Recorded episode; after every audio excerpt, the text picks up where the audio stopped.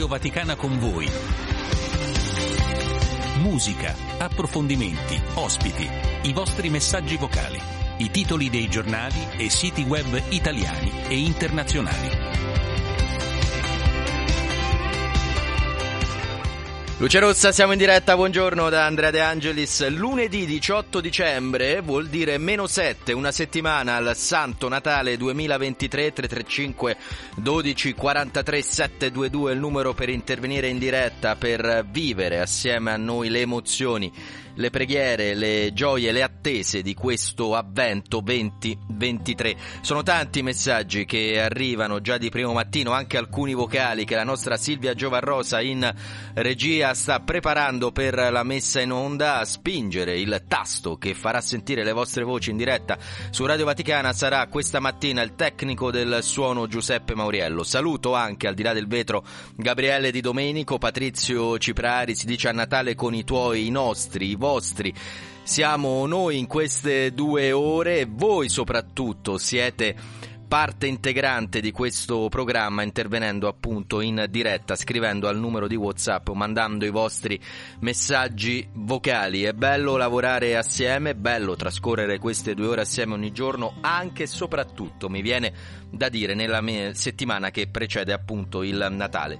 Paola ad esempio ci scrive, eh, rifacendosi a quanto successo ieri, e quindi ci parla anche e soprattutto di cronaca, le sue sono riflessioni legate anche all'economia, ai problemi, ai tanti poveri che talvolta vengono dimenticati, ma soprattutto è una riflessione la sua legata alle armi, alle troppe armi e ci viene in mente quante volte il Papa eh, ha parlato contro la diffusione, la vendita, il commercio, la speculazione legata appunto alle armi. In più di un'occasione Francesco ha ricordato come se si smettesse di lucrare sugli armamenti si potrebbe davvero eh, risolvere una serie di problemi legati ad esempio alla fame nel mondo ma anche all'educazione delle future generazioni. Il buongiorno ci arriva anche eh, da eh, Ciro che salutiamo, poi un buon inizio di settimana lo augura a tutti noi e dunque a tutti voi che siete all'ascolto Angelo, ancora un buongiorno, buon inizio settimana, pace, serenità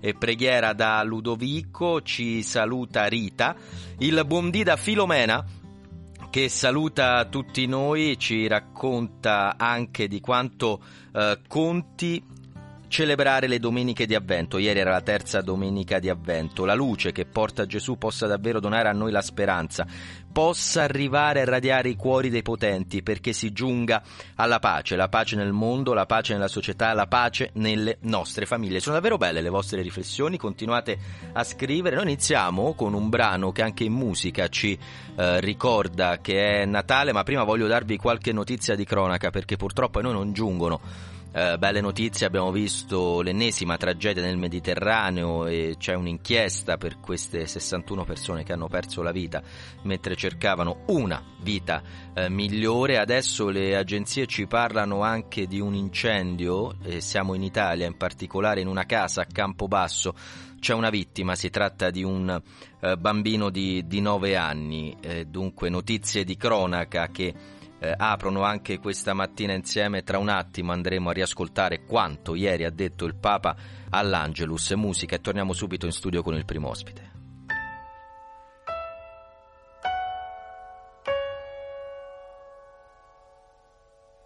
Bells will be ringing this sad, sad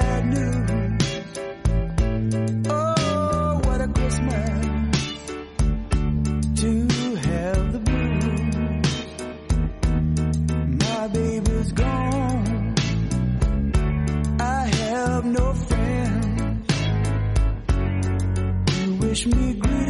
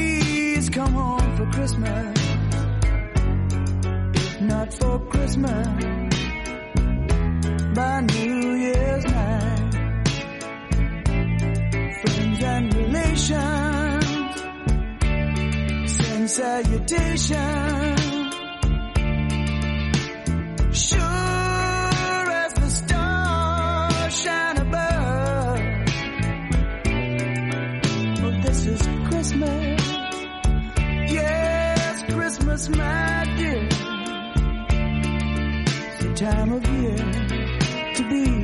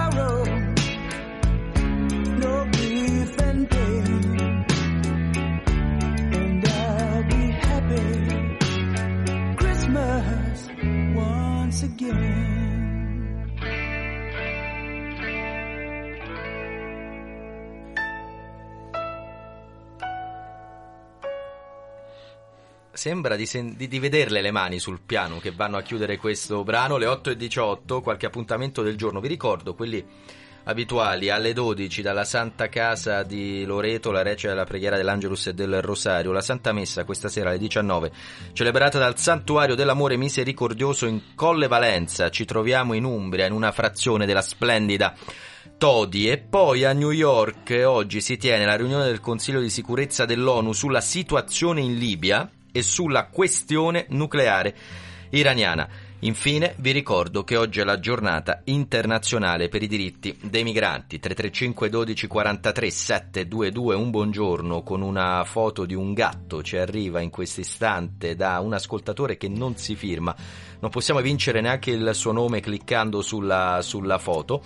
E poi ancora Madre di Misericordia prega per noi è il messaggio di Cira. Un saluto arriva anche una richiesta di pregare sempre insieme da Sara che ci ha scritto proprio pochi istanti fa. Salutiamo anche Paolo 335 12 43 722. Sentite un rumore di tastiera. Non sono io, ma è il collega al mio fianco e probabilmente si sente attraverso il microfono. Appena finito di condurre il GR, ci ha raggiunto in studio Alessandro Guarasci. Ciao Sì, Alessandro. buongiorno a tutti. Con te vogliamo tornare all'Angelus di ieri del Papa. Facciamolo ascoltando subito un passaggio di Francesco. Non dimentichiamo i nostri fratelli e sorelle che soffrono per la guerra in Ucraina, in Palestina, in Israele e nelle altre zone di conflitto. L'avvicinarsi del Natale rafforza l'impegno per aprire strade di pace. L'impegno per aprire strade di pace. Si possono aprire, ma serve coraggio, serve impegno, Alessandro. Sì, serve coraggio, serve molto impegno. In questo momento purtroppo eh, al momento non ci sono diciamo, notizie positive per diciamo, lo stop ai combattimenti. E l'unica notizia diciamo, in qualche modo eh, positiva è che si sarebbero riavviati i colloqui per quanto riguarda la liberazione degli ostaggi. Notizia battuta poco fa eh, dalle agenzie invece che la United Kingdom eh, Maritime Trade ehm, Operations ha segnalato un'esplosione in prossimità di una nave che sta attraversando lo stretto di Bab el Mandeb a largo delle coste eh, dello eh, Yemen. Ehm, sappiamo che spesso queste eh, queste, queste, navi sono prese di mira da ribelli yemeniti Houthi, eh, per cui vedremo adesso nelle prossime ore, anche forse nei prossimi minuti, vedremo se in qualche modo ci saranno eh, novità per quanto riguarda eh, questo ennesimo, diciamo, ennesimo innalzamento eh, della eh, tensione. Ehm, che cosa sta succedendo a Gaza? A Gaza ehm, nel campo profughi di Nuseirat eh, di almeno 25 morti il bilancio delle vittime eh, da parte ehm, dell'esercito israeliano che ha condotto un attacco, eh, tra questi ci sarebbero eh, dieci componenti eh, di una eh, famiglia e questo l'ha riportato eh, l'emittente Al Jazeera che ha una propria troupe ehm, sul territorio. Diciamo che in questo momento le notizie arrivano anche e soprattutto da giornalisti che erano già presenti a Gaza, questo dobbiamo ricordarlo perché non è possibile entrare da Israele verso Gaza con diciamo, giornalisti esterni, per cui coloro che stanno riferendo sono essenzialmente corrispondenti locali di Gaza che hanno dei contratti di eh, collaborazione con le varie emittenti, soprattutto eh, Al Jazeera, AP News, AP News e così via. Alessandro, come si racconta una guerra simile? Lo ricordiamo, sono passati 70 giorni dal 7 ottobre 2000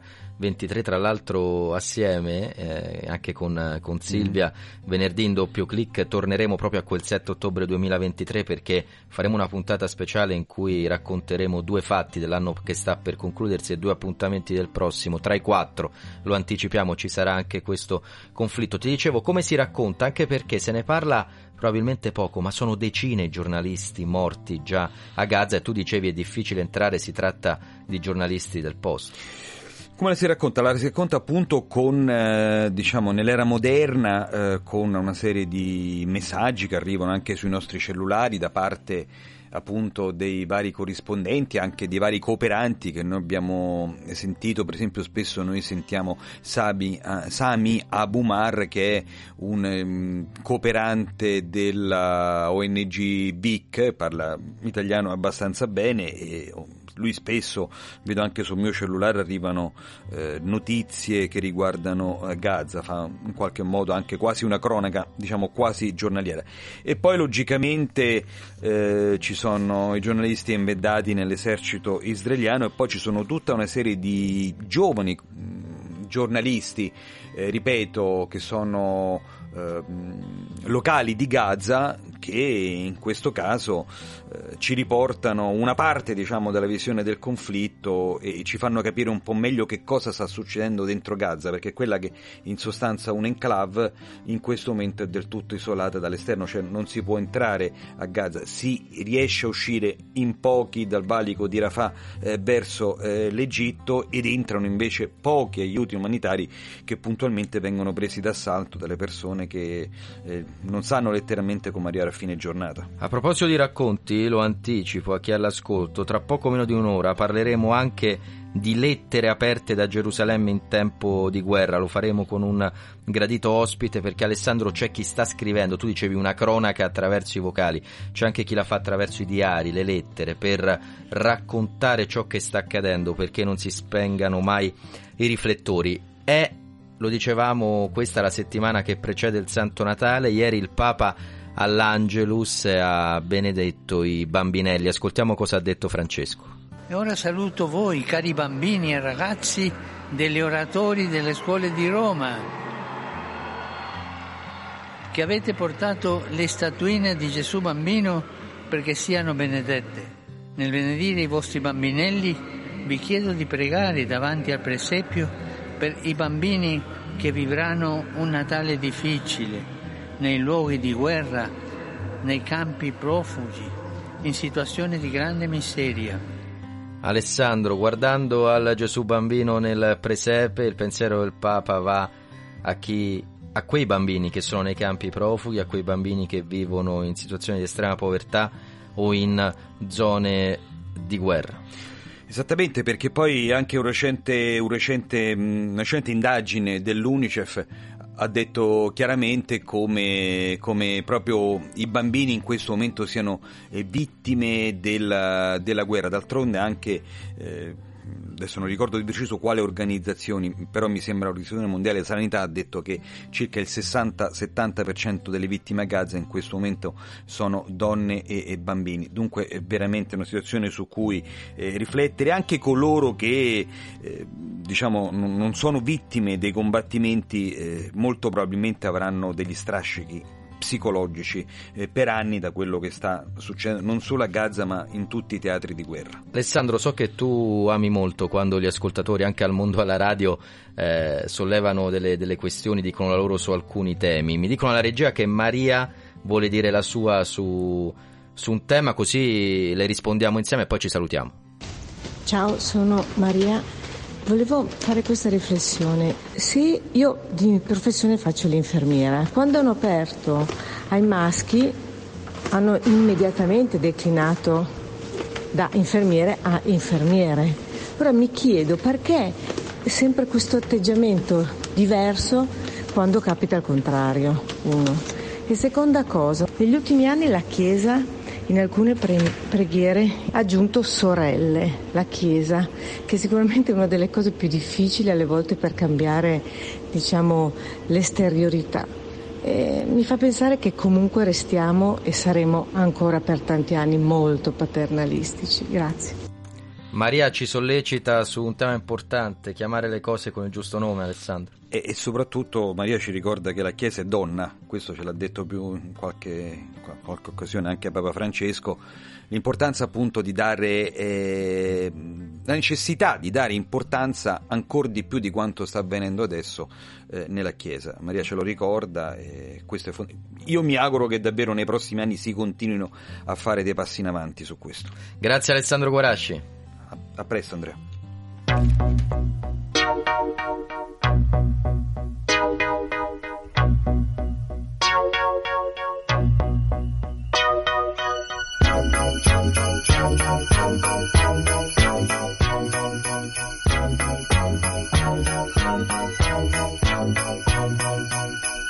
The mood is right. The spirit's up.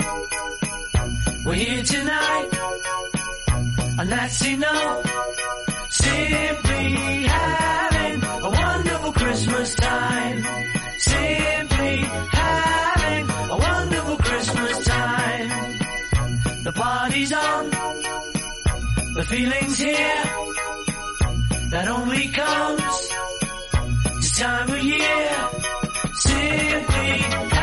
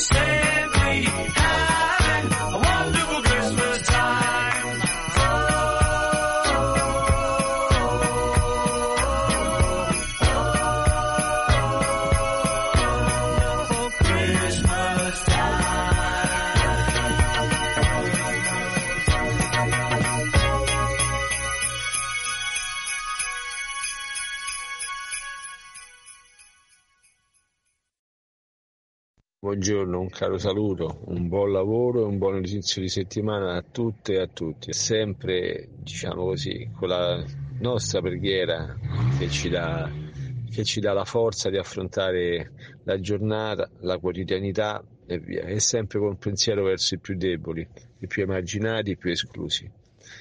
Per il mio impegno, per la mia cosa, un abbraccio forte a tutte le persone private della propria libertà personale indipendentemente da ciò che hanno fatto, indipendentemente da quello, perché sicuramente, questo l'ho imparato a mie spese, il Signore ti dà sempre un'opportunità, sempre, sempre, sempre. Grazie, buona giornata, un abbraccio ancora a tutti.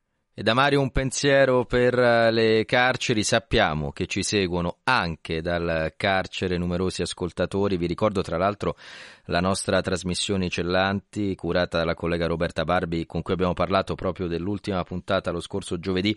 Per chi fosse all'ascolto da un penitenziario in questo momento un saluto davvero speciale, accogliamo l'ospite dell'osservatore romano.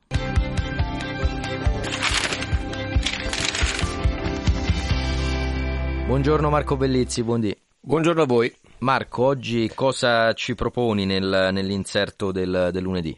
Intanto consentimi di salutare, di unirmi anch'io ai saluti ai detenuti eh, delle nostre, dei nostri carceri e noi abbiamo dedicato sabato proprio un articolo eh, sulle cronache romane eh, ad uno spettacolo teatrale che hanno messo in piedi, lo fanno di frequente insomma, ma e questa era un'occasione speciale, hanno messo in piedi questo spettacolo oltre i confini, eh, aperto anche all'esterno, e quindi insomma non solamente ai familiari dei, dei detenuti e si parlava in particolare di, di diritti umani, diritti dell'uomo, eh, che insomma dentro si sente, forse dentro le sbarre si sente un po' di più il tema dei diritti, no? però il fatto che siano proprio i detenuti a mettersi in gioco per parlare dei diritti dell'uomo che sono così spesso violati, abbiamo sentito ovviamente parlare delle circostanze di guerra, che sono le circostanze nelle quali poi i diritti dell'uomo vengono più spesso messi in discussione. No? E quindi è importante,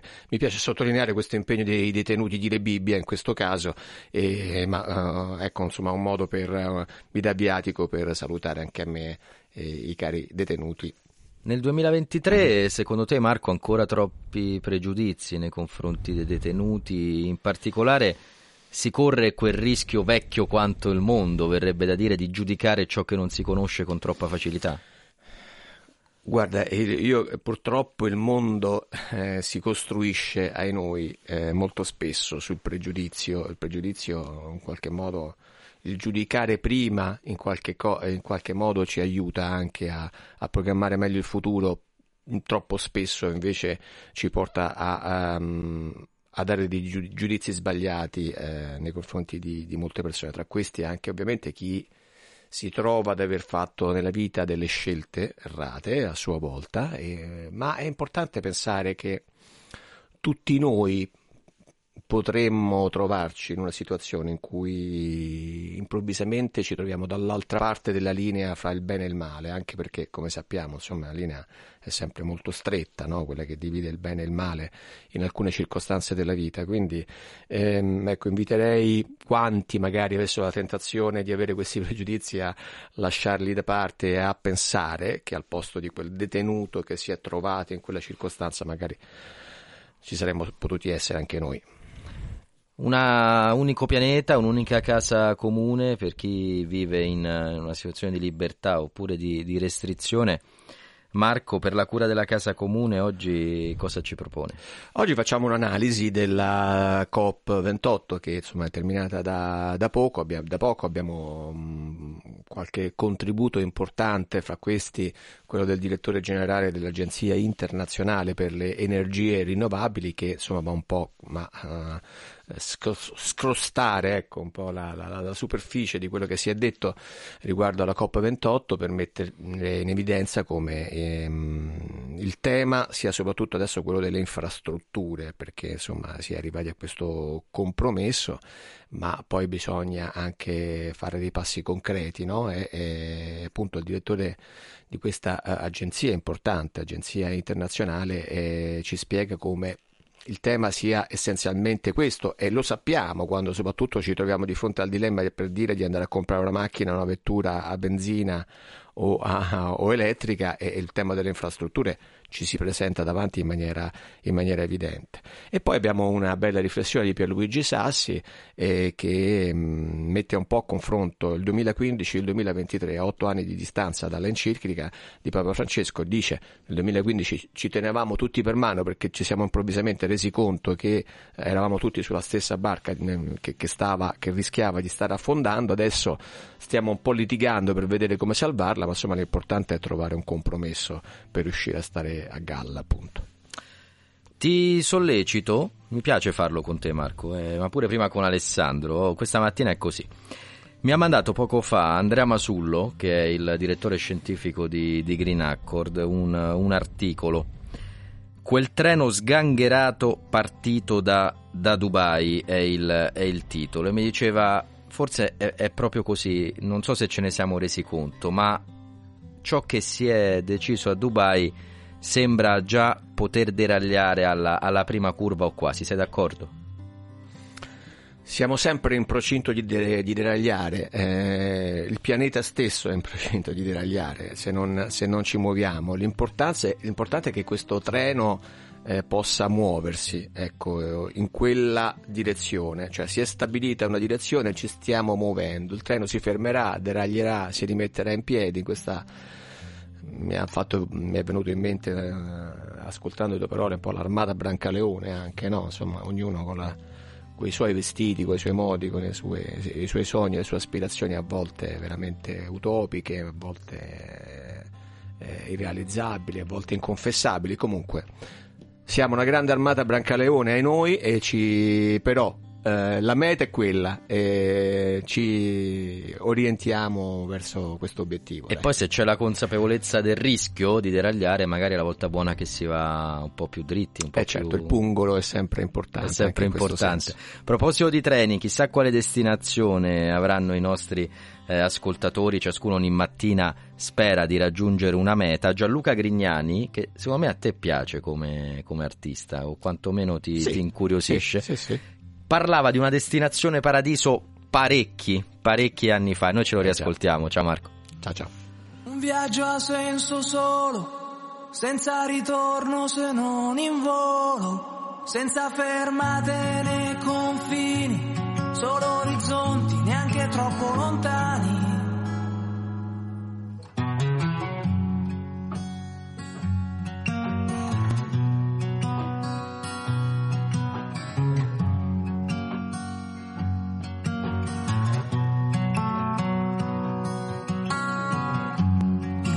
giro tondo d'anime. Chi si volta è perso e resta qua. Lo so per certo amico, mi son voltato anch'io. E per raggiungerti ho dovuto correre. Ma più mi guardo in giro e vedo mondo che va avanti anche se, tu non ci sei più, se tu non ci sei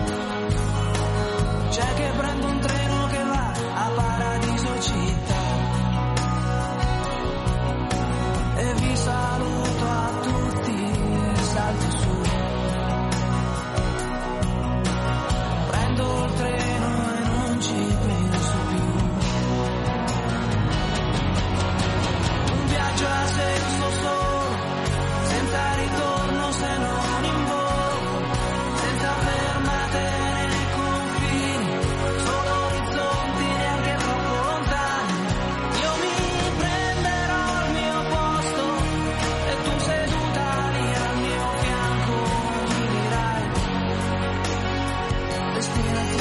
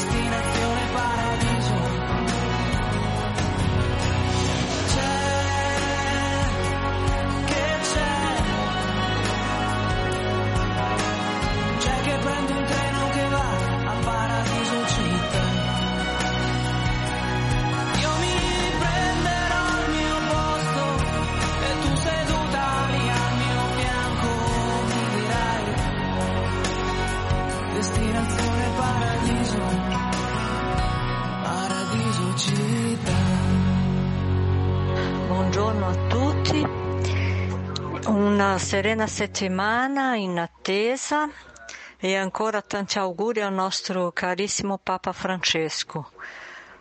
Eh, buon proseguimento a tutti. Ciao. Ciao Roseli, che bello sentire il tuo messaggio registrato mentre in sottofondo si sentiva eh, la, la, radio, la, radio, Vaticana, la, la mia voce nel, nella fattispecie, ma è bello soprattutto che tu hai ricordato il compleanno del Papa. Ieri Francesco ha spento 87 candeline su vaticanews.va, potete trovare eh, servizi su questo, in particolare la torta con i bambini al dispensario Santa Marta, come ormai avviene da, da numerosi anni, e poi tantissimi messaggi di auguri arrivati al Santo Padre, in particolare al Presidente della Repubblica Italiana Mattarella e poi dal Presidente della CE, il Cardinale Zuppi, tanti messaggi arrivati anche da parte vostra nella eh, giornata eh, di ieri. Allora vado a leggerne qualcuno, visto che ci hai sollecitato Roseli, anche se sono messaggi che risalgono alla giornata di ieri, in particolare auguri caro Papa Francesco, grazie della fratellanza che racchiudi nel tuo animo, sei un tenero padre che ci culla tra le braccia. Gesù sia sempre custode della sua vita e il mondo ha bisogno di te, caro Papa per tanto tempo a scriverlo Elena. E poi ancora buon compleanno Papa Francesco, sono tantissimi messaggi tra i quali quello di Daniela, di Simone.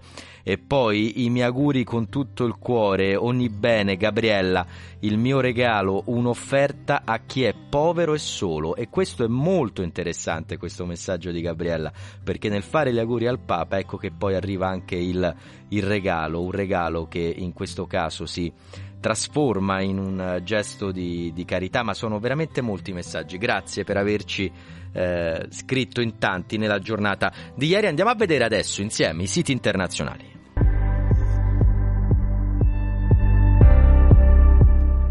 ...8.44, iniziamo con la BBC che ci porta in Medio Oriente Israele apre per la prima volta il passaggio degli aiuti a Gaza mentre crescono le richieste di cessate il fuoco. Gli aiuti e le Nazioni Unite arrivano a Gaza per la prima volta direttamente da Israele, mentre Regno Unito, Germania, Francia chiedono subito la fine dei combattimenti. Nigrizia, nigrizia.it ci conduce in Africa. Sentite questa notizia, andiamo in Ghana. Il titolo In Ghana spunta il politico mascherato. Nelle grandi città ghanesi, su enormi cartelloni pubblicitari, campeggia l'immagine di un uomo in giacca e cravatta, il cui volto però è coperto da una maschera. È il misterioso futuro candidato alla presidenza di un altrettanto misterioso nuovo partito che cerca di spezzare la consolidata alternanza al potere delle due principali formazioni politiche, il politico mascherato. In Ghana le Monde ci conduce in Francia per parlare in realtà di quanto sta accadendo in Asia. In particolare, stando a quanto dice il Giappone, la Corea del Nord ha testato, ha lanciato un missile che è in grado di raggiungere gli Stati Uniti. Asianews.it Gaza, terribile attacco alla parrocchia, uccise due donne cristiane, anche il Papa ieri all'Angelus ha parlato di questo attacco avvenuto nella giornata di sabato, una follia, dicono i eh, parrocchiani. La CNN invece ci fa andare dall'altra parte del mondo, in Australia, in particolare nell'Australia del Nord, perché? Perché, scrive la CNN, le acque alluvionali portate dalle piogge più forti degli ultimi decenni nell'Australia settentrionale hanno lasciato diverse famiglie bloccate sui tetti durante la notte mentre le previsioni del tempo prevedono altri diluvi in queste ore che probabilmente causeranno ancora maggiori danni. In Spagna, con il País, per parlare di Cile si è tenuto un importante referendum, ne abbiamo parlato anche alla vigilia, lo scorso sabato. Il Cile ha detto no alle modifiche alla Costituzione. Il Cile respinge la Costituzione della destra, mantiene quella nata durante l'era di Pinochet. Stessa apertura per Foglia de San Paolo, che è dedicata appunto a questo referendum, il titolo Il popolo ferma l'avanzata dell'estrema destra. Abbiamo un vocale, mi dicono alla regia. Buongiorno alla mitica Radio Vaticana, siete fantastici. Volevo augurarvi uh, una buona e santa serena uh, settimana di, d'avvento che poi ci porterà verso il Natale. Ancora tantissimi auguri a Papa Francesco perché ieri era il suo compleanno. Facciamo spazio perché sia un vero Natale al festeggiato, perché come dice il nostro parroco è bella la cornice, le luminarie, i regali e tutto quanto però anche come diceva Papa Francesco, non facciamo sì che il Natale diventi consumistico, insomma. Mi piacerebbe sentire l'infinito più o meno di e Renga, la dedico a tutti voi. Sentiamolo questo infinito, Serena, insieme. Sentire la mia voce anche in mezzo al rumore. eh. A raccontare un universo con le mie di parole. Anche stando in silenzio, pronunciare il tuo nome e perdonare tutte le paure. Accettare le sfide e cercare un nuovo inizio dentro ad una fine. Vedere il colore delle rose anche dentro le spine. Tu mi hai indicato stelle con la mano, come se fosse una strada che non conoscevo. La notte vista da un treno, leggero, così forte che tremo, ma che lo amo se con te io posso avere il cielo, non mi accontento di meno. Io e te che siamo tutto il cielo, o l'infinito più o meno, più o meno. Ho imparato a perdermi dentro ai miei passi per poi ritrovarmi. Per accettarmi negli sbagli, fare aquiloni con gli stracci. Mm, inventarmi dei sogni ogni volta che parli. E comunque poi lasciarmi andare. Superare il confine di quell'ansia che non passa ma si fa sottile. Puoi sentire il profumo delle rose anche dentro le spine. Hai indicato stelle con la se fosse una strada che non conoscevo. La notte vista da un treno, un terremoto leggero, così forte che tremo, ma che lo amo se con te io posso avere il cielo, non mi accontento di meno. Io e te che siamo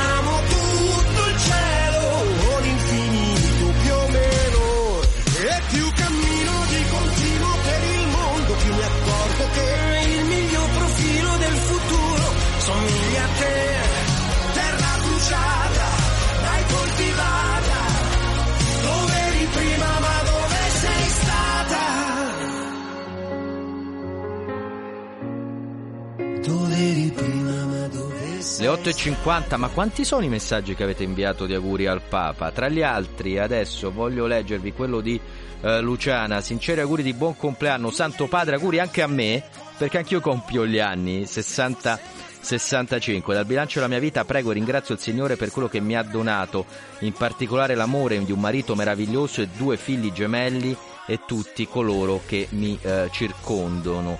Un piccolo pensiero nelle sue preghiere, santità, io la penso e prego tanto per lei. Buon compleanno. E poi ancora Giuseppina, tanti auguri al nostro Papa Amato, che il Signore gli conceda ancora tanti anni fruttuosi di buone opere per la Chiesa, un pensiero per il Papa è arrivato anche da Maria Luisa, con tanti anni ancora assieme a noi, buon compleanno, abbiamo tanto bisogno di lei, Santo Padre. Si moltiplicano i messaggi, Maria Teresa ad esempio scrive i più sinceri auguri di buon compleanno, abbiamo bisogno di lei che il buon Dio la protegga e poi ancora ci fermiamo qui, potremo andare avanti a lungo, le auguro tanta salute e felicità, le auguriamo da Cristina e Sara. Andiamo sui quotidiani italiani, Silvia? Sì. Silvia e, e, Giuseppe, entrambe al di là del vetro, la nostra Silvia Giovanrosa e Giuseppe Mauriello che ci consentono di essere insieme anche questa mattina. Partiamo con La Repubblica perché La Repubblica, pagina eh, 12, ci parla di questo tunnel di Hamas che è stato scoperto da Israele, un tunnel pensate, infatti viene definito il maxi tunnel, lungo 4 chilometri. È il tunnel più grande scoperto fino ad ora, un tunnel fondamentale per il lancio di missili verso Israele. E sempre Repubblica ci parla di ciò che sta accadendo a livello di numeri per quanto riguarda la popolazione, la popolazione di Gaza. Le vittime dei raid hanno superato quota 20.000. Per intenderci, fa capire Repubblica, è un numero decisamente superiore alle vittime della guerra in Ucraina. Il tema è che questi morti, queste persone, sono decedute nel giro di poco più di due, di due mesi. Questo fa anche comprendere probabilmente quanto eh, dice l'ONU quando parla dell'inferno in terra riferendosi alla striscia.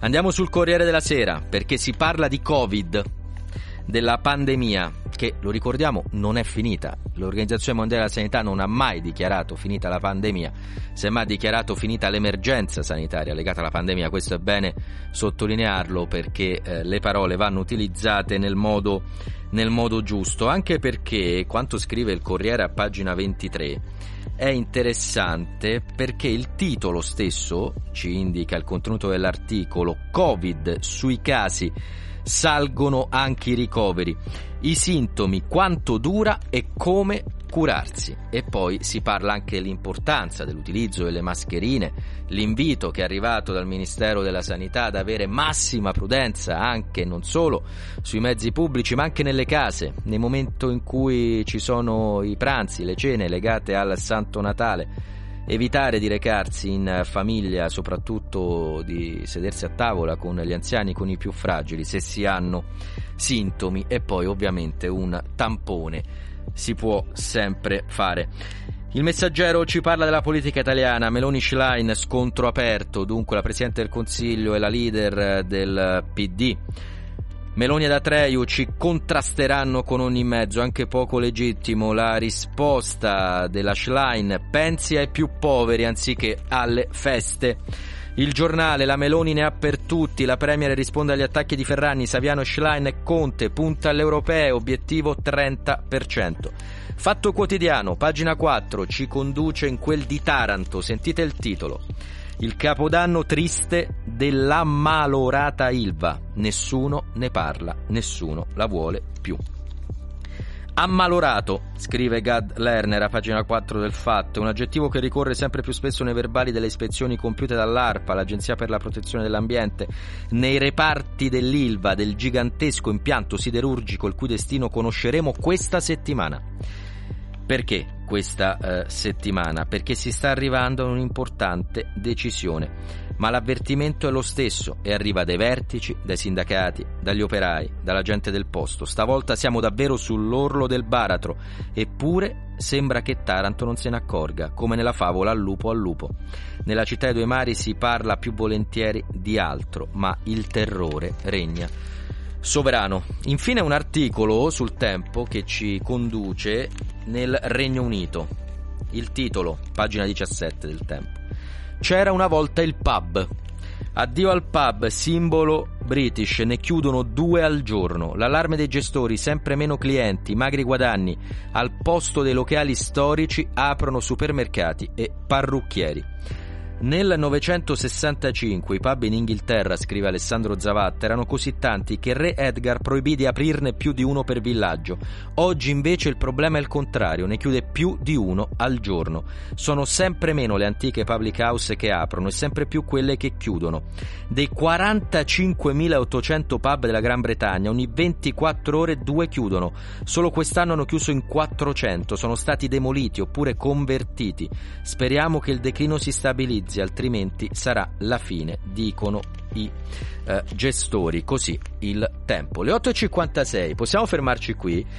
Vi ricordo tra pochissimi secondi il GR Flash tornerà ai nostri microfoni Alessandro Guarasci, poi torneremo noi insieme con una serie di ospiti. Parleremo ad esempio di queste lettere che arrivano da Gerusalemme per raccontare la guerra tra Israele e Hamas e poi avremo eh, ospite la redazione spagnola e ancora telefono amico, anche a Natale c'è chi è pronto a rispondere alle vostre esigenze. Ma adesso spazio al GR Flash, prima un brano, torniamo tra pochi minuti.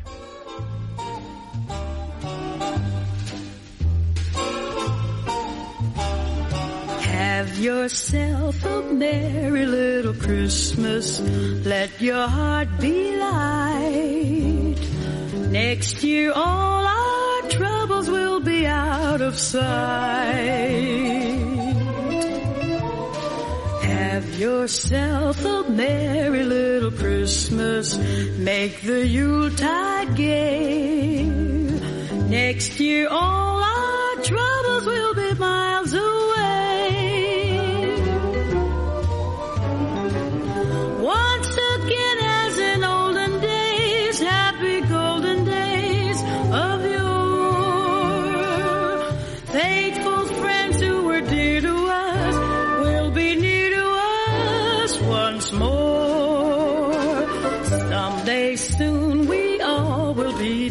If the fates allow. Until then we'll have to muddle through somehow. So have yourself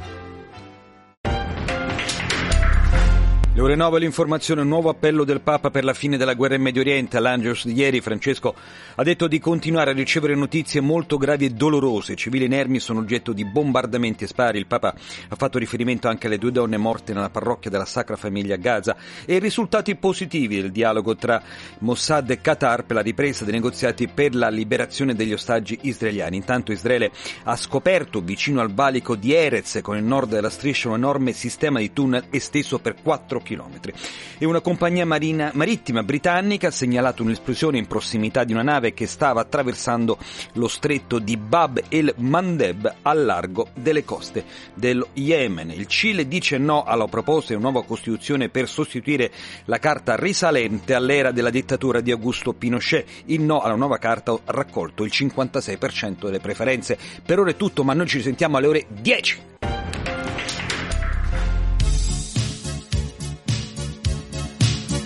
E grazie ad Alessandro Guarasci, le 901 335 1243 722, continuate a scriverci, al di là del vetro vedo già il collega amico Sebastian Ferrari, la redazione spagnola, poi non abbiamo mai capito, è Sebastian o Sebastian? Per me è Sebastian, ce lo dirà lui l'accento.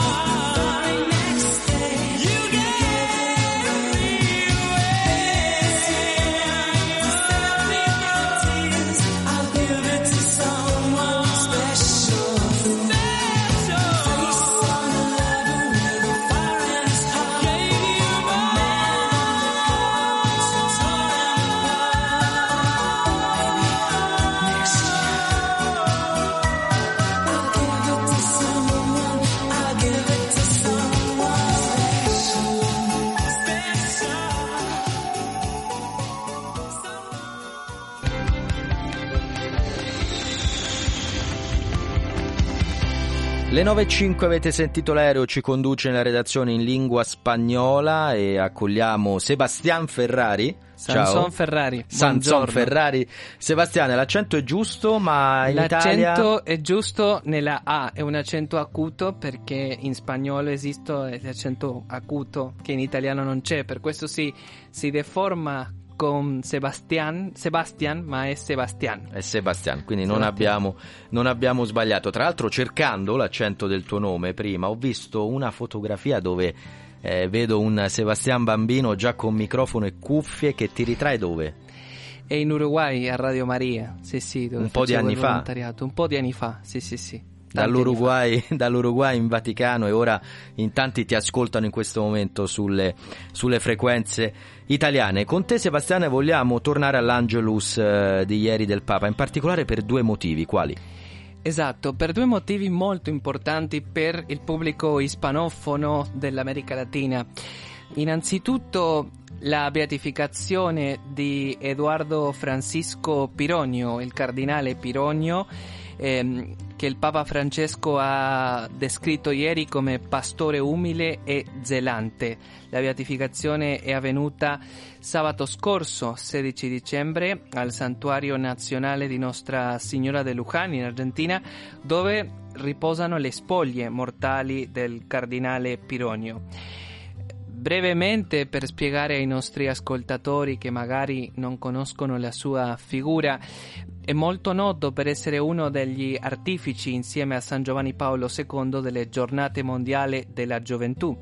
Il cardinale Pironio nella sua ve- molto ricca storia di servizio alla Chiesa in Argentina e in America Latina è stato non solo segretario generale del Consiglio dei Vescovi dell'America Latina, il CELAM, ma anche eh, presidente del CELAM e, e- e ha lavorato durante il suo soggiorno a Roma nel allora Pontificio Consiglio per i laici.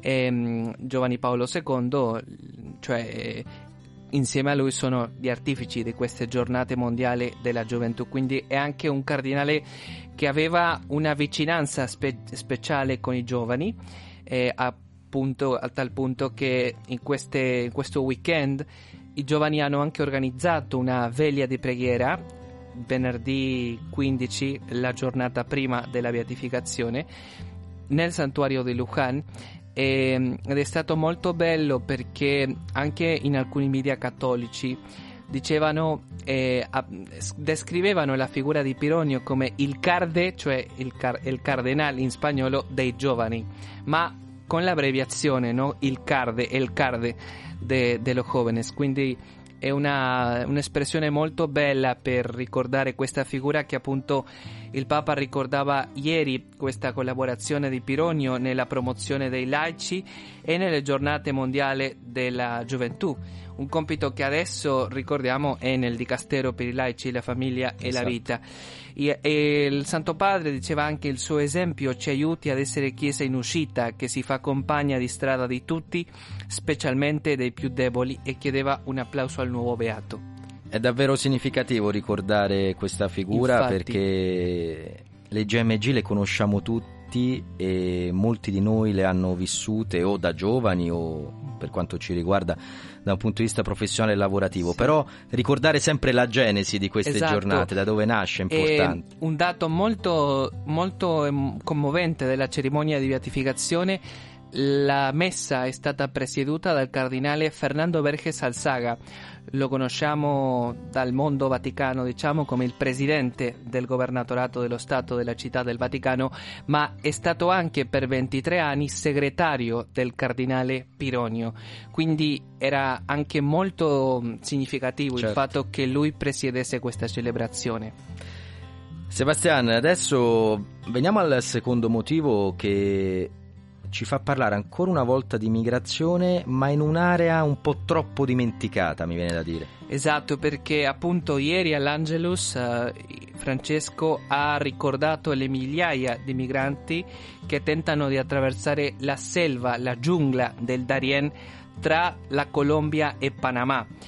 Si tratta spesso, spiegava lui, di famiglie con bambini che si avventurano in percorsi pericolosi, ingannati da chi falsamente promette loro una via breve e sicura, maltrattati e derubati. Questa situazione è, è molto dolorosa per quanto riguarda i migranti, la situazione migratoria in America Latina di coloro che escono dai loro propri paesi in ricerca di un futuro migliore e non dimentichiamo questa realtà perché a volte quando si parla di migranti rischiamo di ridurre questo fenomeno al Mediterraneo. Ma non è solo il Mediterraneo, ci sono tantissime regioni nel mondo in cui avvengono situazioni tragiche e in America Latina dobbiamo anche ricordare e la Chiesa la Chiesa, il Selam e tutte le istituzioni dell'America Latina che lavorano nella Chiesa per la promozione, l'accoglienza, l'integrazione dei migranti, ce lo ricordano sempre, fanno un lavoro straordinario. E anche il Papa diceva non pochi perdono la vita nella giungla, come ti spiegavo, e ha chiesto uno sforzo congiunto dei paesi più direttamente interessati e anche della comunità internazionale per evitare che questa tragica realtà passi sotto silenzio e per dare insieme una risposta umanitaria. Anche perché quel monumento che è in piazza San Pietro, che ha voluto il Papa per tutti i migranti, ci ricorda ogni volta che lo guardiamo come il fenomeno migratorio purtroppo non conosce, sembra un gioco di parole, confini e riguarda varie aree del mondo e varie epoche e, e riguarderà ancora tante, tante zone. Poi è evidente, il Mediterraneo è l'area più vicina al, al, Vaticano e all'Italia e, e, e, anche per questo è ogni giorno sulle, sulle, cronache, ma il Papa ieri ci ha ricordato come riguardi altre zone. Prima di chiederti, perché tra una settimana saremo in onda, ma non con Radio Vaticana con voi e dunque eh, non ci sarà la redazione spagnola a trovarci a,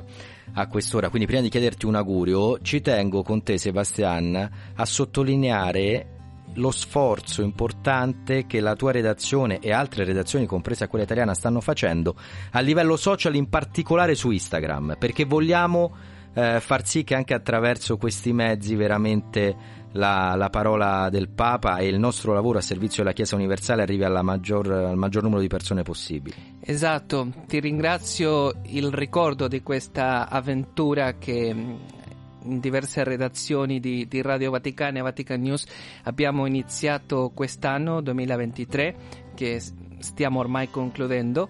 Nel caso della redazione spagnola invitiamo gentilmente a tutti gli ascoltatori, non solo in Italia, ma in America Latina, nella Spagna, negli Stati Uniti, con la forte e ricca presenza della comunità latina, comunità ispana e in tante parti del mondo che parlano lo spagnolo a seguirci su Instagram di Vatican News in spagnolo vaticannews.es spagnol e lì offriamo un contenuto dinamico e interattivo e molto gradevole secondo me per quanto riguarda l'attualità del Papa e della Santa Sede soprattutto. Ripeto, vaticannews.es.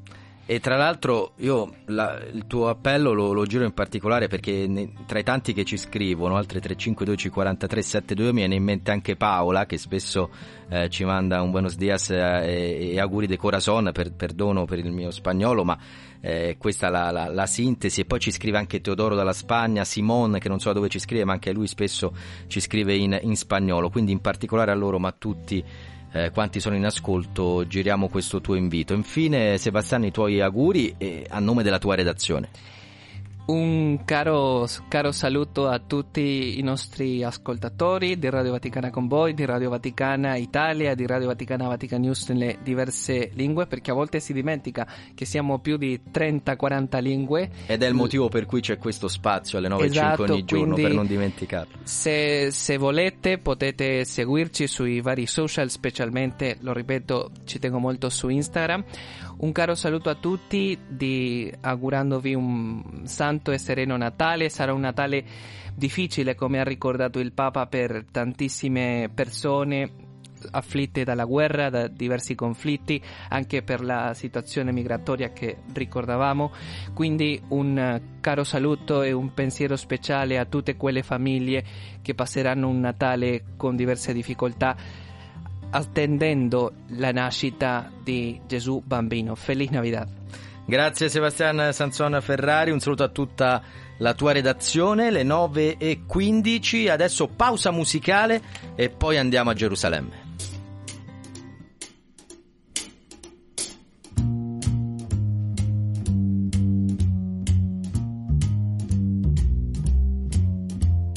You better watch out. You better not cry. You better not pout. I am telling you why. Santa Claus is coming to town. He's making a list. He's checking it twice. He's gonna find out who's naughty or nice. Santa Claus is coming to town. He sees you when you're sleeping, and he knows when you're awake. He knows if you've been bad or good, so be good for goodness sake. You better watch out, you better not cry, you better not pout. I am telling you why. Cause Santa Claus is coming to town.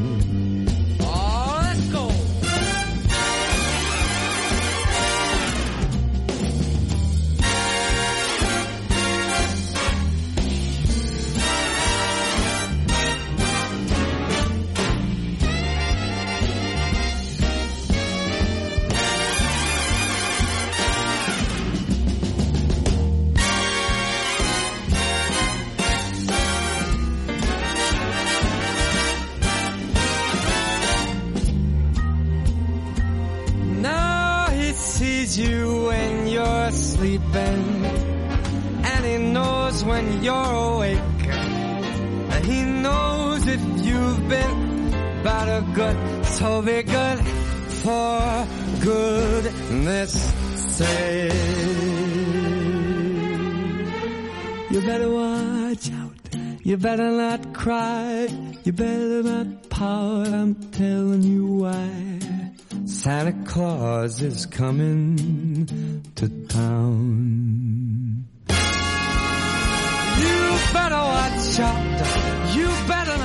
La voce inconfondibile di Michael Bublé alle 9.17 in diretta su Radio Vaticana. Con voi le vostre voci scrivendoci al 335 12 43 722 ne abbiamo già sentite 5 se non erro oggi tra le quali quelle di Maria, Serena, Eve ora tutte a memoria, Roselì, Mario e poi non ricordo chi altro continuate a mandare i vostri messaggi vocali. Dicevo, prossimo ospite, andiamo a Gerusalemme, lo facciamo attraverso delle lettere. Questa è una bella storia che riguarda Don Filippo Morlacchi che ha deciso in tempo di guerra, lui vive a Gerusalemme da più di cinque anni, di mettere nero su bianco quello che vede, come fa un cronista, come fanno alcuni dei nostri colleghi. In questo caso però non è una mera cronaca, sono pagine di storia e sono pagine di dolore, miste a speranza, miste anche a disperazione. Queste pagine potranno, lo dico in particolare per chi ci segue da Roma, essere lette, sfogliate, rilette, condivise, grazie a un'idea che ha avuto un parroco, un nostro amico che tra l'altro era proprio nei nostri studi la scorsa settimana. Buongiorno, Don Romano De Angelis, ciao. Buongiorno Andrea, buongiorno, ciao, buongiorno a tutti. Don Romano è parroco di San Luca Evangelista a Roma nella tua parrocchia cosa accade da ieri? Da ieri abbiamo raccolto cinque meravigliose lettere di Don Filippo in un eh, libretto disponibile gratuitamente per tutti i fedeli che vengono in chiesa, che vengono a messa e chi vuole lascia liberamente una piccola offerta che sarà inviata tramite il patriarcato o la custodia di Terra Santa a sostegno di quelle comunità cattoliche in maggiore difficoltà. Penso a Gaza dove sono all'estremo eh, dell'altro ieri sera l'ultimo attentato che ha ucciso alcune persone e ha colpito la parrocchia e ha colpito anche le suore di Madre Teresa di Calcutta, penso a Betlemme dove sono isolati, ma tante altre comunità che appunto la custodia del patriarca sa, ma soprattutto queste lettere ci permettono, eh, sono un librettino di 40 pagine perché sono lettere corpose, di avere attraverso la fede e il cuore pastorale di Don Filippo una lettura biblica della situazione, cioè lui da lì è un testimone, cioè potrebbe essere davvero un giornalista d'eccezione perché ci fa un quadro della realtà così com'è, ma la legge con la Bibbia e per esempio nella sua presentazione dice che presto dopo queste cinque lettere di guerra, il titolo è Lettere aperte da Gerusalemme in tempo di guerra, non vede l'ora di poter scrivere finalmente una lettera di pace, però dice Don Filippo, purtroppo non vedo pace all'orizzonte, ma eh, queste righe, queste lettere eh, ci aiutino a capire la complessità della situazione, a riflettere criticamente e ad avere il desiderio di pregare per la pace in Terra Santa e magari il desiderio di fare qualcosa di concreto per favorirla. E allora cita il Salmo 87, l'uno e l'altro essa, si dirà di Sion, l'uno e l'altro in essa sono nati e lui, l'Altissimo, la mantiene salda. E conclude Don Filippo, l'uno e l'altro, perché Gerusalemme è nel cuore di Dio e nel cuore di Dio c'è posto per tutti.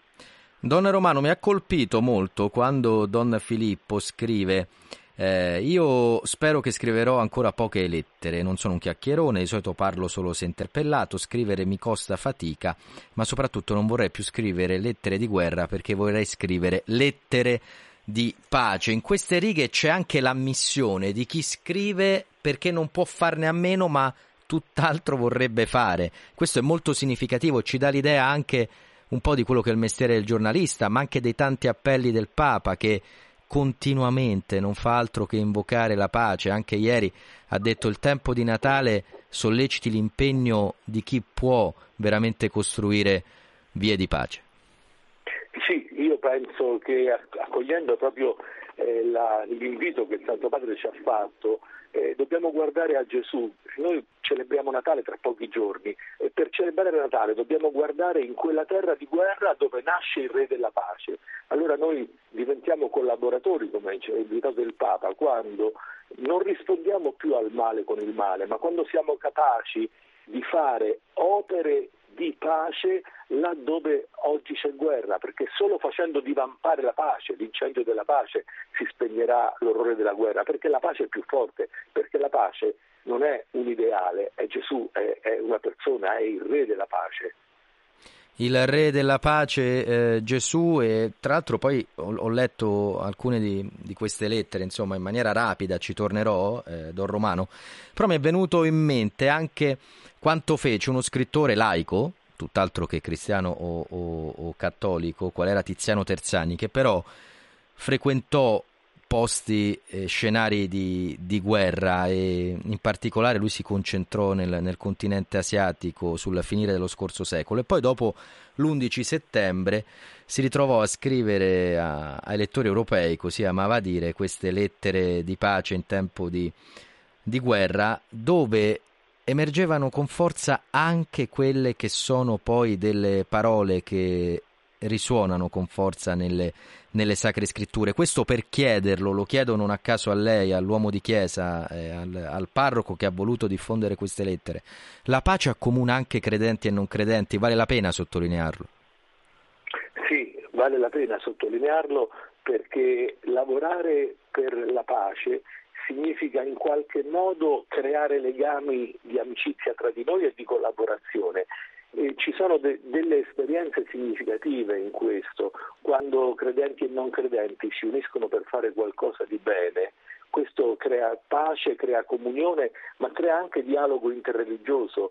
C'è una esperienza molto significativa nel sud Albania, dove io ho visitato la missione cattolica della diocesi di Agrigento, dove ci sono dei miei amici sacerdoti, e lì c'è una particolare amicizia tra le religioni diverse, tra cattolici, ortodossi, musulmani, evangelici. E mi diceva proprio il mufti di, di Corcia, caro Don Romano, qui a Corcia noi nel sud Albania abbiamo fedi diverse ma armonia unica.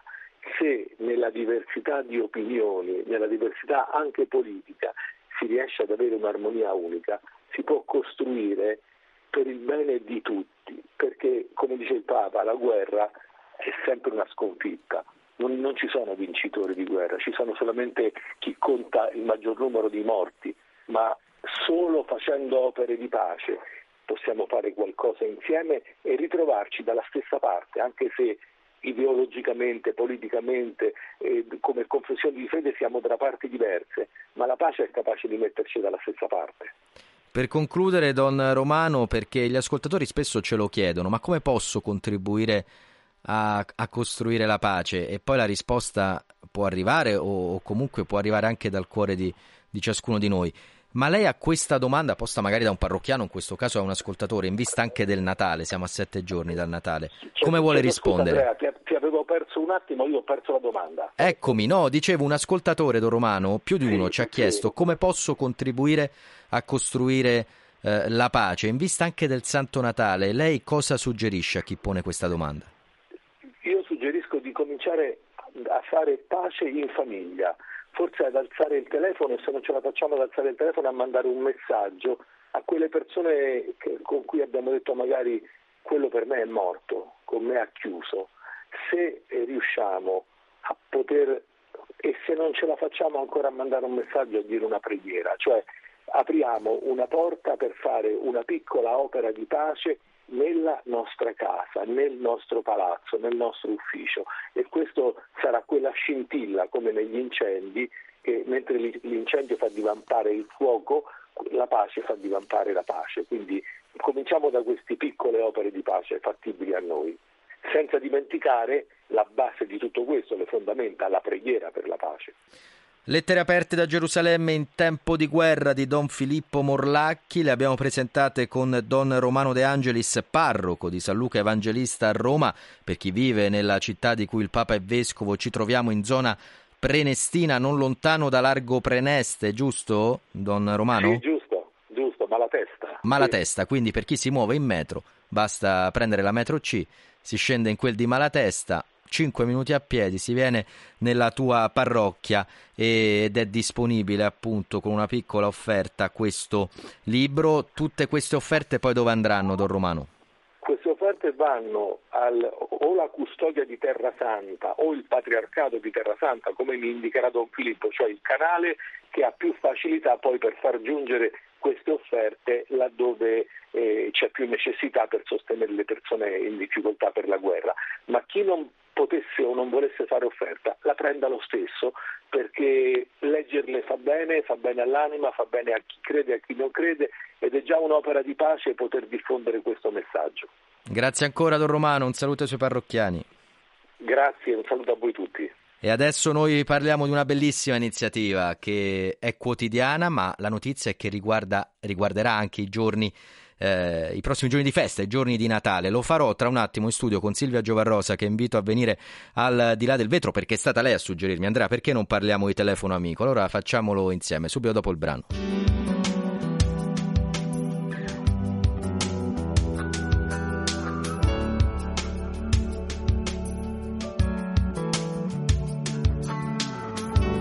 Sembra di volare, anche se sono ancora qui.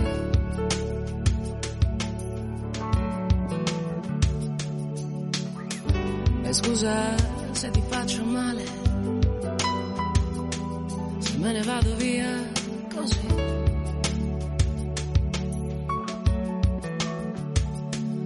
E mi riprendo i sogni, le speranze e le quel che sai di me.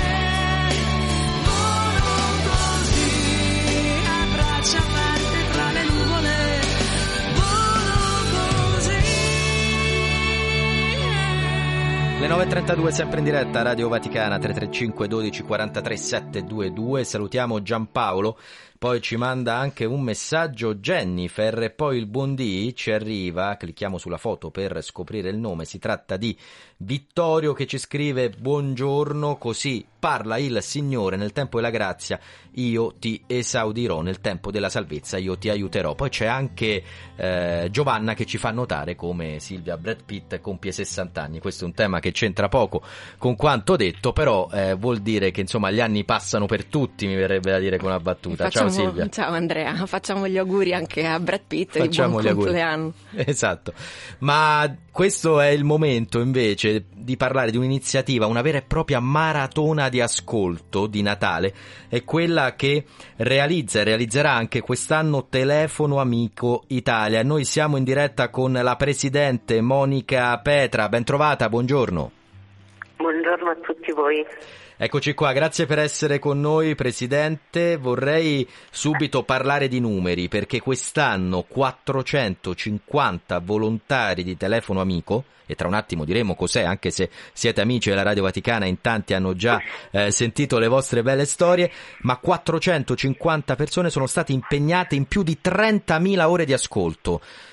Ci commenta questi numeri intanto io cerco di capire 30.000 ore quanti giorni sono. Eh, sono 365 per tante persone che si mh, Esatto. eh, moltiplicano a seconda dell'esigenza. Eh, quello che noi facciamo è mh, appunto ascoltare le persone, accoglierle, in realtà accogliere i loro pensieri, le difficoltà, le, eh, la necessità di gestire delle crisi emotive e eh, i nostri volontari si impegnano tutto l'anno per poter offrire questa, mh, questo spazio, questo tempo lento nel quale poter riflettere, meditare e trasformare in qualche modo la sofferenza. Nel periodo di Natale lo facciamo con uno sforzo ulteriore, una maratona, diceva giustamente prima, perché eh, siamo consapevoli che per chi si trova a vivere un momento di sofferenza il confronto con un clima di festa, di gioia, di, di allegria può essere particolarmente doloroso e far sentire isolati. Eh, il nostro obiettivo in questi giorni di Natale è proprio quello di eh, evitare che ci si senta soli con, con la propria sofferenza e con il proprio dolore e dire alle persone che c'è sempre qualcuno che è disposto ad ascoltarli e a- ad accoglierli e aiutare a, a cambiare un po' le situazioni, soprattutto quelle emotive. 30.000 ore di ascolto sono oltre tre anni, è come se in quest'anno avete triplicato praticamente il tempo ascoltando per 30.000 ore chi eh, chiedeva conforto e aiuto. Silvia. Eh, dottoressa Petra, chi sono sostanzialmente le persone che si rivolgono a voi? Chi sono i vostri maggiori utenti, diciamo? Eh, dal punto di vista dei profili, diciamo così, eh, in maggioranza sono uomini per il servizio telefonico, mentre sono, c'è una lieve maggioranza femminile nei servizi iscritti, quindi nella chat e nella mail. La vera differenza tra i servizi è piuttosto nella fascia d'età, nel senso che eh, ogni generazione utilizza un canale diverso per comunicare. Noi abbiamo negli anni cercato di moltiplicare i nostri canali di accesso perché sappiamo che parlare di, di quello che si prova è già difficile, non c'è bisogno di aggiungere difficoltà imponendo un, un, un canale che magari non sentiamo nostro. Quindi il servizio telefonico che è tipico delle fasce di età un po' più adulte, quindi dai 35 in su, e, ehm, mentre i servizi iscritti sono propri delle generazioni più giovani. La chat è usata soprattutto dalle persone che hanno fra i 20 e i 35 anni, eh, dai 25 in giù, quindi giovanissimi, utilizzano soprattutto la mail. Si rivolgono a noi tutti coloro che vivono dei momenti di disagio, alcuni in maniera ripetuta, quindi dei periodi più che dei singoli momenti, perché magari hanno delle difficoltà più o meno croniche, e eh, altri invece per affrontare il momento di grosso eh, turbamento, di crisi, di disagio e mh, cercare di fare ordine eh, nei pensieri, nelle emozioni per potersi poi eh, riscoprire con delle risorse da, da poter applicare per, per, cercare di star meglio. Ecco. Dottoressa, mi, mi, questa, mi, viene in mente questa domanda, come ci si approccia a qualcuno che non conosciamo, che ci chiama e ci racconta un suo disagio, come, come, come riusciamo ad entrare in empatia e, e, aiutare in qualche modo questa persona, no? perché non è una cosa semplice. No, non lo è. Eh, in realtà da una parte una, da parte di tutti noi volontari c'è un grande eh, rispetto per le persone che si rivolgono a noi perché sappiamo che chiedere aiuto non è mai una cosa semplice, quindi abbiamo anche una forma diciamo così di ammirazione. Il nostro obiettivo non è quello eh, di creare una dimensione empatica, poi questo avviene nel corso del, del dialogo ovviamente. Il nostro obiettivo piuttosto è cercare di costruire un rapporto di fiducia, perché se mi fido di qualcuno gli affido i miei pensieri e le mie emozioni, in qualche modo mi sento di poterle condividere. Quindi l'obiettivo dei volontari in fase di inizio di, di ogni tipo di chiamata o di chat, di quello che è, eh, è proprio quello di mh, far sentire alle persone che si trovano dall'altro lato che si possono fidare di noi, che non solo ehm, tuteleremo la riservatezza di tutto quello che ci viene raccontato, ma eh, ci apprestiamo, ci avviciniamo alle persone, alle loro difficoltà senza mai considerarle intanto uniformi, perché riteniamo che ognuno di noi anche se i problemi hanno la stessa etichetta, ognuno di noi li viva in una maniera assolutamente personale. E poi nel rispetto dell'individuo nella totalità, quindi i nostri volontari ascoltano senz'altro delle situazioni di difficoltà e dei problemi, ma in realtà quello a cui danno veramente attenzione sono le persone, quindi la complessità dell'individuo e non eh, l'etichettina del problema che in quel momento della sua vita sta vivendo. Bella quest'ultima immagine dell'etichetta, eh? Presidente, complimenti, mi, mi, mi, è molto piaciuta perché siamo bravi a volte a dare etichette e meno ad ascoltare. Tra l'altro leggo sul vostro sito, ben fatto, telefonoamico.it, i volontari vengono ammessi al servizio alla fine di un corso di formazione teorico e pratico sui temi dell'ascolto empatico, e proprio Silvia prima ha pronunciato la parola empatia, e della relazione d'aiuto. Insomma, quando chiamiamo telefono amico abbiamo delle persone formate al di là, come si diceva una volta, della cornetta. Sì, esatto. I nostri volontari partecipano a un corso di formazione che dura mediamente sei mesi, quindi un percorso lungo perché ci vuole del tempo anche no, per fare propri certi atteggiamenti. E, comunque la formazione dei nostri volontari è garantita lungo tutto il corso. Ogni volontario di telefono amico ha, oltre a dover prestare il servizio, si assume l'obbligo diciamo, andare almeno a un incontro di formazione al mese, quindi un incontro di supervisione o di intervisione durante il quale si eh, risistemano un po' i, le tematiche che magari sono state ascoltate e si cerca anche di mettere, eh, di fare attenzione alle difficoltà del volontario che è una persona come chiunque altro, quindi a volte anche noi abbiamo bisogno di ehm, essere ascoltati per, uh, per, per lasciare andare alcune storie che magari sono un po' più eh, pesanti anche da sopportare, per cui i nostri volontari sono formati e sono in formazione permanente. Per, mh, dottoressa, vuole dire ai nostri ascoltatori come possiamo sostenere Telefono Amico?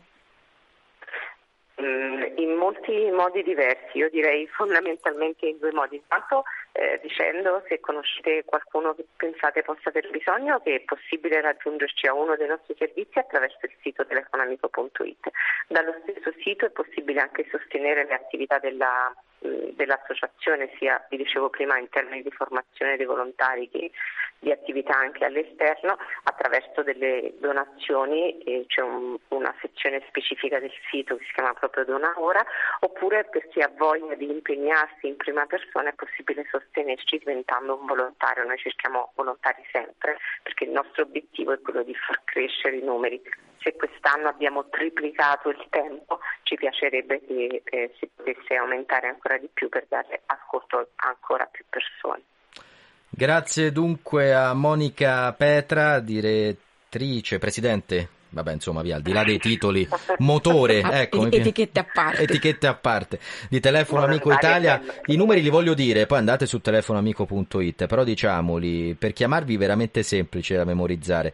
02 23 27 23 27, dunque 02 23 27 23 27. Poi il numero di WhatsApp invece è 324 011 7252 e poi c'è anche la mail mail chiocciola micatai micatai per appunto scrivervi. Buon Natale Monica Petra grazie per quello che fate. Grazie mille anche a voi. Silvia grazie a te per questa bella idea. Grazie Andrea è stato un piacere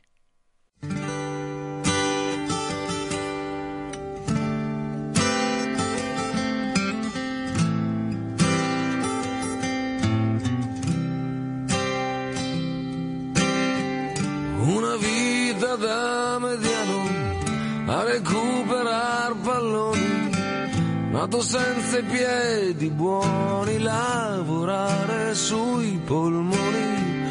Una vita da mediano con dei compiti precisi, a coprire certe zone, a giocare generosi. Sempre lì lì nel mezzo, finché ce n'hai stai lì. Una vita da mediano, da chi segna sempre poco, che pallone devi darlo a chi finalizza il gioco. Una vita da mediano, che natura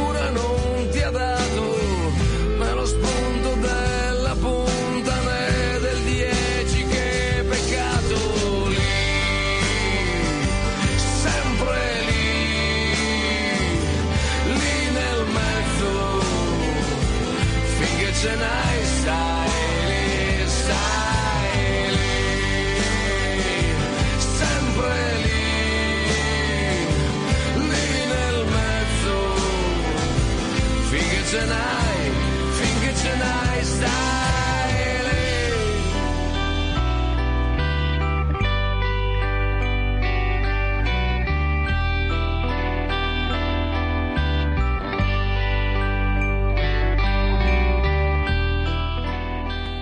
le 9.44 scopriamo a chi fare oggi gli auguri di buon onomastico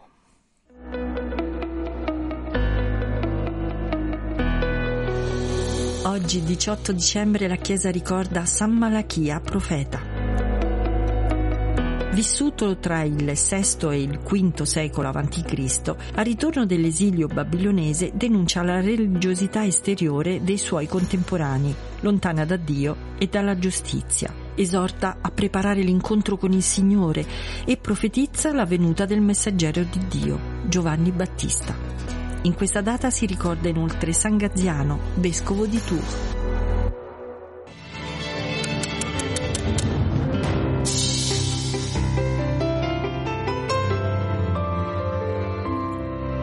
Puntualissimi con Marcello Filotei che oggi è venuto a trovarci. Ciao Marcello. Buongiorno a te e agli ascoltatori. Quei foglietti gialli che si chiamano post-it null'altro, con scritte poche righe per stupirci come? Guarda, oggi io volevo parlare della forma rondò, però poi mi è venuto in mente il centometrista del Liechtenstein, perché l'ho visto qualche tempo fa, parecchio tempo fa, e arrivava sempre ultimo. E ho detto, ma perché mandano uno così lento a- alle Olimpiadi. Poi sono andato a vedere, si chiamava, si chiama Marcus Buchel, che in Liechtenstein sarà un famosissimo, no? e corre i 100 metri in 11,21. Solo certo, dall'altra parte c'è Bolt che va a 9,63, no? Allora mi è venuto in mente perché ce l'abbiamo così tanto con Salieri, che era un fenomeno, un musicista strepitoso che ha scritto delle opere bellissime, tra l'altro tra i primi ad usare il fortepiano, solo che è stato sfortunatissimo, perché dall'altra parte, proprio contemporaneo a lui, c'era Mozart. E allora diventi il centometrista del Liechtenstein. Però invece Salieri, adesso che sono morti tutti da tanto tempo, e che non è vero che Salieri era invidioso, perché Salieri era più famoso di Bruce Springsteen, ricchissimo, tra l'altro è morto pure anziano, a 75 anni. Mozart è diventato famoso dopo la morte, per cui proprio Salieri era ricco, famoso, stava a corte, veneziano, elegante e un bravissimo, bravissimo. Per cui non è vero niente. Poi il film è bellissimo, però non è vero che Salieri. Però anche il centrometrista nel suo paese magari. Ma il centometrista in Liechtenstein, in Liechtenstein Eh, avrà è un- una scuola Esatto. strepitosa, sarà famosissimo, no? E è vivo. E poi, vabbè, pure Usain Bolt è, è vivo È pure vivo, lui. e anche lui non è Ecco, male. Invece Mozart no. Ma Salieri, per dirti, è stato l'insegnante di Beethoven, di Liszt, di Schubert, cioè questi livelli qui stiamo parlando. E passa per uno stupido invidioso che guarda da dietro il Don Giovanni di Mozart. Quando lui st- ha avuto successi superiori a quelli di Mozart in vita. In vita. E poi però, eh, vabbè, poi Mozart però è un'altra cosa. Ma lui, tra le altre cose, è stato tra i primi ad utilizzare il fortepiano, che è uguale al pianoforte, Ma? ma suona più piano.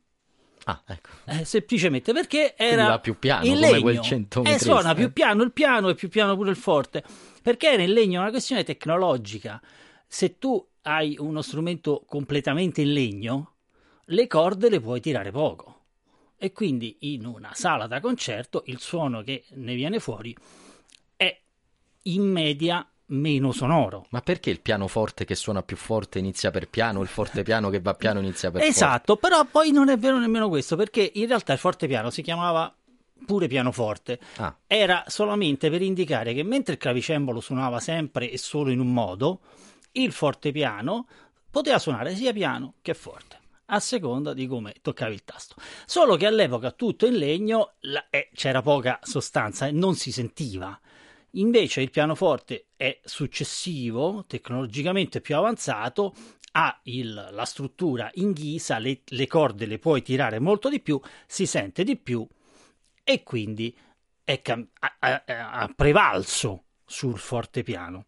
Però per quel periodo lì della fine del Settecento, quando Salieri era proprio in voga, lui ha scritto un paio di concerti per fortepiano e orchestra che sono veramente notevoli e che hanno una caratteristica, che l'orchestra deve suonare piano, perché se no non si sente il fortepiano. Sentiamone un esempio del concerto in Si bemolle per fortepiano e orchestra di Salieri.